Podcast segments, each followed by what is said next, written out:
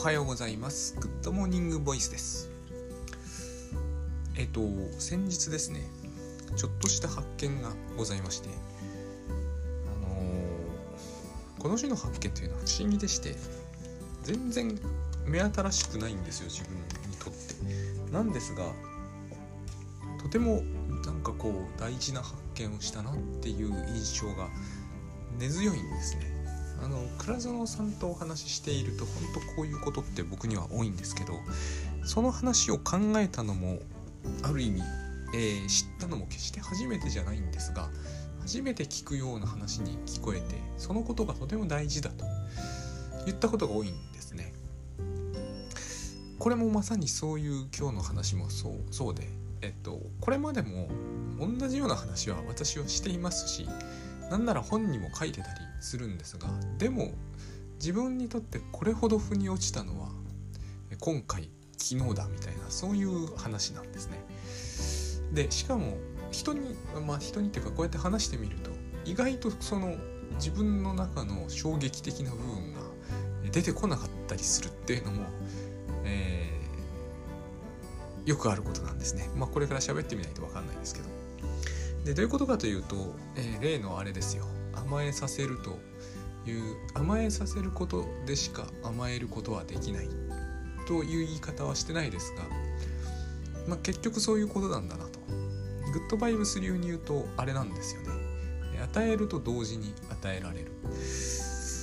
あれですね、まあ、他の言い回しも他の事例もいろいろあるんですけれども実は全く同じことが実はあの土井武雄さんの甘えの構造にもちゃんと書いてあるんですよ。で私は全く同じようなことを自分のあの顔色を伺う本でも書いたんですよね。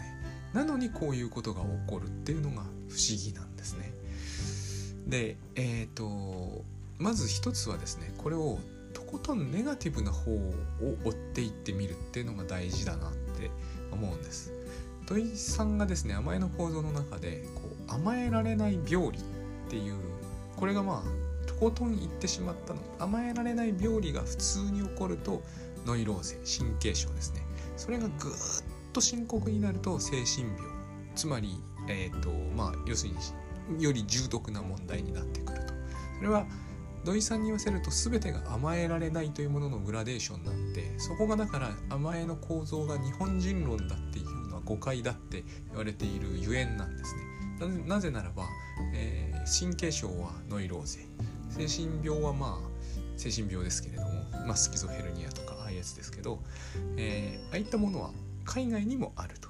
で土井さんに言わせればそれはどちらも結局日本人だろうとドイツ人だろうとアメリカ人だろうと甘えられなさがひどくなっていっあるいは甘えるということをしたことがないまま大きくなってしまったことによる病理だっていう捉え方があるんですね。それだけかどうかは難しいところもありますがまずそういう観点が彼の、本から伝わってくるんですよ。でそう考えてみた時に、えー土井さんはさらにですねこの甘えられないああるいは甘えを知らない人は、えー自分がないという問題に必ず直面する。で私たちも自分を見失うってことはしょっちゅう起こるんですけどそれが神経症水準ってことになるんですが、えーと自分がとことんない人をまず考えてみるわけです。そうすると何が起こるかと。例えばなんですがそもそも、えーまあ、この番組でもおなじみのニードですね。つまり、えーと赤ちゃんは泣く。で赤ちゃんは彼彼女はね赤ちゃんは自分が泣いているなどという認識はない。つまり自分がないんですよ。でこういう状態に陥る時って私たちもあるわけですね。あの例えば何でもいいんですけれども会社で大きなミスをしたと、えー上司がものすごく怒ったと。で自分はものすごい落ち込んだと。その時に、えー強いニードが発生するんですよね、えー何を望んでるのかとにかくはっきり分かる。それよりはるか以前にとにかく辛いっていう状態ですね。でこの辛さを何とかしてくれってなるじゃないですか。でもその辛さはえー、とこれは倉園さんだけが言うわけでは決してなくほぼこの種の問題に携わった人はおそらくほぼ全ての人が言います。その辛さは自分で作り出したものだと。これはですね自分がミスしたせいだという話じゃないですよ。自分で自分を辛いという情念に情念と言ったらいいかな情緒。感情あるいは心理状態に追い込んだのは自分だってことなんですよ。自分がやらかしたせいで辛くなったんですっていう話ではないんですね。それは世間一般で言うところの話ですが、えー、倉園さんがグッドバイブスで言う話あるいはまあ禅の話とかでもいいですがあるいはまたそのカウンセリングの話精神分析の話みんな言いますよね。その辛さを作り出したのは自分だと。つまり非常に簡単に言えば会社の問題はなくならないかもしれないしやらかしてしまったミスも帳消しにできないかもしれないけどその辛さ自体は、えー、本気でやろうと思えば立ちどころに、えー、消失させることはできる。なぜなら自分が作り出してるから。これはちょうどですねえっ、ー、と見えない。何にも周りが見えないんですって言ってる人に目を開けてごらんなさいっていうのと同じことなんですよ。だけども私たちはそうは思わないってことなんですね。で特に、えー、自分がない状態になった時なぜ自分がないのかというとこの辛いっていうのは自分が作り出してるってことに気づけないから自分がないんですね。えっ、ー、とやらかしてしまったからだとか上司がすごい怒ったからだとかえっ、ー、とやらないようにする仕掛けがあったらいいのにとか私たちはそういうふうに考えるわけです。その N になった原因というものを自分の外に見ようとしますね。というか外にあるものだと思います。過去の自分とかえなってないシステムとか、え怒りすぎる上司とかいろんなものに見えます。だけれども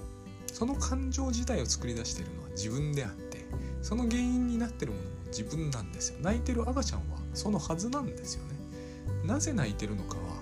赤ちゃんにもわからなければお母さんにもわからないんだけど泣いているその、えー、不快感というものを作り出してるのは自分ですよね。その原因は自分自身にあるわけですよ。熱くなってるのかもしれないしお腹が空いてるのかもしれないんだけど全部自分発なんです。ただ赤ちゃんにはそれが見えない。だからニードなんですね。その原因を特定することが本人にできない以上周りの人が推定してあげるしかない。だけれど大人は本当はそうじゃない、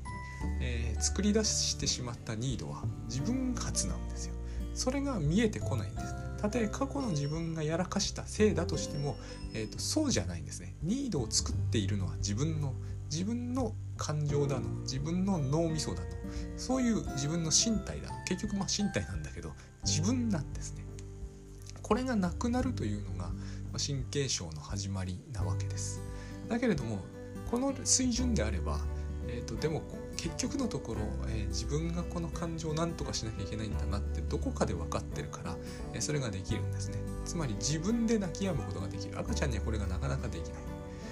つまりあやしてもらいたいっていうふうに思うのは思うんだけれども大人でも、えーと、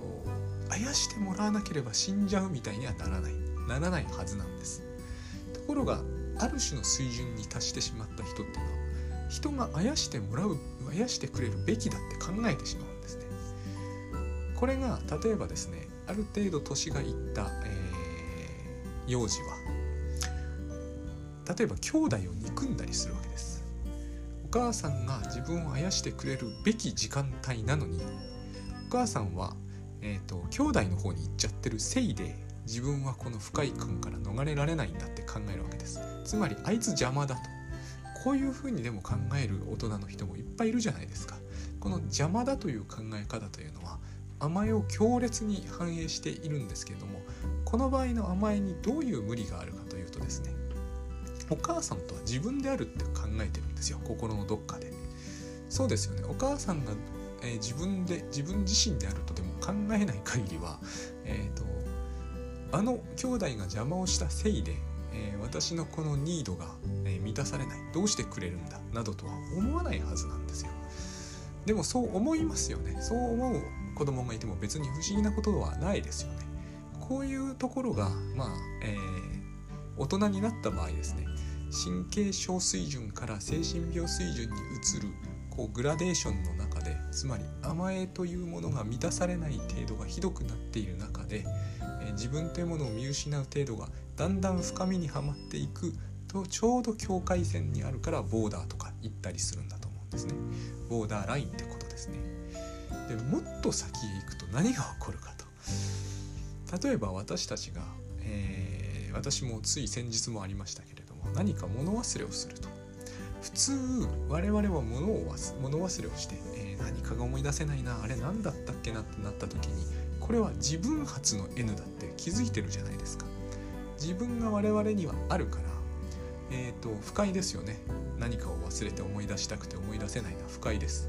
あるいはこう漢字のテストとかでもどうしてもあれが何編だったかが思い出せないっていうのは不快です。これは N ですね。ニードですよね。でもこのニードは自分発だって知ってますよね。だから思い出そうと頑張る。これがニーズを提供するってことなんですよ。自分に思い出させてあげようと頑張る。ところがですねこの N に完全にとらわれてしまう。さっきまで頭の中にあったものがなくなったって考えるんですよ。そういうのが統合失調症という病気の一つの、えーと、全ての特徴ではないですが時々見られる特徴で私も、えーと、面と向かってこれを言われたという経験が12度あるんですよね。非常に不思議で、えーと、とちょっと気持ちの悪い体験だけれども得難い体験でもあります。お前俺の考えを盗んだろうって言うんですよ。よく考えてみると私たちはなぜ自分が物を忘れるのかなんて分かりませんよね。つまり、えー、自分というものに原因があるんだという確信が持てないならばですねある考えがあったのにさっきまで頭の中にあったのに不意に消えたと。それはまるで、えー、机の上にさっきまで置いといた財布がいきなりなくなったと。誰かが取ったんじゃないか。そういうことってあるじゃないですか。そういう考え方。実は自分が持ってきてなかっただけなのに誰かが取ったんじゃないかって考えるじゃないですか。私たちは。それと全く同じように思考が盗まれたってこれを思考だ何したかな思考ダッシュ？なんかそういう言い方があるんですよね。つまり赤ちゃんというものがそうであるように自分の中にある種の不愉快な事象が起きたと。その原因というもののになっている自分というものを完璧に見失うと。そんなことを我々はまずないんですけれども極めて深い水準でそれを見失うと自分が全くなくなってしまうととっても不思議なことが起きるような気がするんだと思うんですね。そしてそれは大変腹立たしいことなわけですよ。なんかさっぱりわかんないんだけどいきなり自分の考えが消え失せるわけですね。だからそれを他人のせいにせざるを得なくなっていくわけです。だって何か原因があるだろうって思うのが人間のここが困ったところなんですけどね。何か原因があるのかもしれませんけれども何か原因があるっていうふうに勝手に考えるのはある意味おかしな考え方なんですよ。何にしても N に対して提供する NS が提供されるとニーズが提供されるつまり母親というものが自分の中にちゃんとインストールされていないためにえっ、ー、と他人というものが本当の意味では他人ではなくなってしまうわけです。さっき言った通り、えー、私の面倒を見てくれるために存在している母親。これはもうほとんど自分ですよね。というものが、えーと、弟なんぞにかまけてると。弟許せないからぶん殴ろうみたいなそういうふうになるわけですね。あの私昔学校で非常にびっくりしたんですけどいきなり先生が怒鳴り込んできて「お前らがうるさいから。えーと、さっきまでいい考えが我々まとまりかけていたのにあのどっか行っちゃったんだよ。どうしてくれるんだって言っていきなり殴られたことがあるんですよ。そういう時代だったんでね。びっくりしました。何が言われてるのか全然わからなかったんですよ。これは思考ダッシュの一種なんだと思うんですね。その先生は何か素晴らしいアイデアをひらめいたという気がしたんだけれどもそれが不意に消えちゃうんですよね。そういうことはよくあるんですよ。物書きとかやってるとよくわかります。あのもしかすると何もひらめいてないのかもしれないんですよ。脳ってそんなもんなんですね。だけれどもすごいいい考えがひらめいた。その途端に、えーと、我々ですけども子供が隣で大騒ぎしたので消えてしまったと。お前らのせいで俺の大事な素晴らしいアイデアが消えたんだと。どうしてくれるんだ。めちゃくちゃ怒ってるわけですよ。これがあのボーダーラインですね。あの先生っていうのはもう非常にやっぱり過酷な状況にあるんでね。周り子供に囲まれてるなどとしかも集団の子供に囲まれてるなどというシチュエーションって私たちにはそうはないんですけど先生四六時中ですよねだから非常にこう虫の居所が悪いっていうのは、まあ、これも一つの精神症の精神的な表現になってくると土井さんなんか言うんですけれども、まあ、これは強烈な甘えでもありますよね。えっ、ー、と先生なのにまあ大人なのに子供に完璧に甘えてるじゃないですか。これがニードが発生した相手の方が強いからそう見えないんですけれども殴る殴られた私たちというのはまさに環境としての母親なんですよ。まあ私たちは残念ながらそれをどう提供していいのかさっぱり分かんないから両方ともニードになってしまって非常に不愉快な状態がただそこに、えーと、放り出されてしまうんですけどもベストなのはやっぱりその先生その先生に対して不可能ですけどね、えーと、ニーズを提供すると。少なくとも甘えを受け止めてあげると。でも私は殴られたんだから甘えは受け止めてあげたんだと思うんですよ。でここにポイントがあると思うんですね。えーと、いやそんな、ま、そんな風に扱われたんじゃたまったもんじゃないっていうのはよくわかります。その通りなんですがただですねえっ、ー、と殴られるじゃないですか。私は不愉快になりますね。私だけじゃないんだけどね。そこにいる10人ぐらいがいっなんかババババって殴られちゃったんだけどえっ、ー、とその殴られた子供は私を含めて不愉快になるんだけどもこの不愉快になったのも N なんですよ。ニードなんです。どうすればいいのか。この不快感はどうすればいいのかと。どうすればいいんでしょう。これはねあの結局答えは1つしかない。2つかな。2つあると思う。端的に言って記号だけで図式的に考えるならこの先生の N をに対してニーズを提供してなだめるか私たちの自身の心に発生した N を N にこの不快感にいやいや殴られたけど大丈夫だからと誰かが言ってなだめるかどっちかしかないんですね。で例えば先生をうまくなだめてあの機嫌よくすることができたら一瞬にして2つの N は消えるじゃないですかこれが私が考えるところのですねネガティブな方からいきましたけどネガティブな方から考えるところの甘えさせるということは同時に自分を甘えさせるということ。つまり、えーと、要は不快な不快で困っている人たちを助ければいずれにせよ自分も必ず助かるっていう状態が、えーと同時に成立する。そしてこれは同時にしか成立しないんですよ。先生が、えー、その先生をなだめることができると考えるという結局、えー、その先生のことを心の底から信頼するしかないんですよ。えっ、ー、とこれを99%信頼して1%不信感を持つっていう状態だと私の中の不安というものは拭いされないですよね。私が何らかの形で子供ながらにしてどうにかこうにか先生をなだめられると思わない思わなかったら結局のところその分だけ自分の不安は残っちゃいますよね。くらなだめて頑張ろうとしても結局なだめて頑張ろうとしている自分を見抜かれてまた殴られるんじゃないかって心のどっかで思っていたらえっ、ー、と私の中の N は最終的には残る。決して、えー、私のニーズが完全に提供された形にならない。完全に提供された形を目指すにはどうすりゃいいかというと私はこの先生をなだめることができるんだと。確信を抱くほかないんですよ。でその確信を抱くということは結局この先生はつまり私が頑張ればこの先生を落ち着かせることができるたとえ子供であったとしてもこの先生は子供の話を、えー、聞いてくれるんだって信じるこの信じることが完全にできない間は私の、えーと、不安は決して完全には消えないんですね。ということがつまり甘えの構造なんですね。私を甘えさせるためにはこの先生を甘えさせるしかなくてそしてそれは同時にこの先生に私は甘えるしかないんですよ。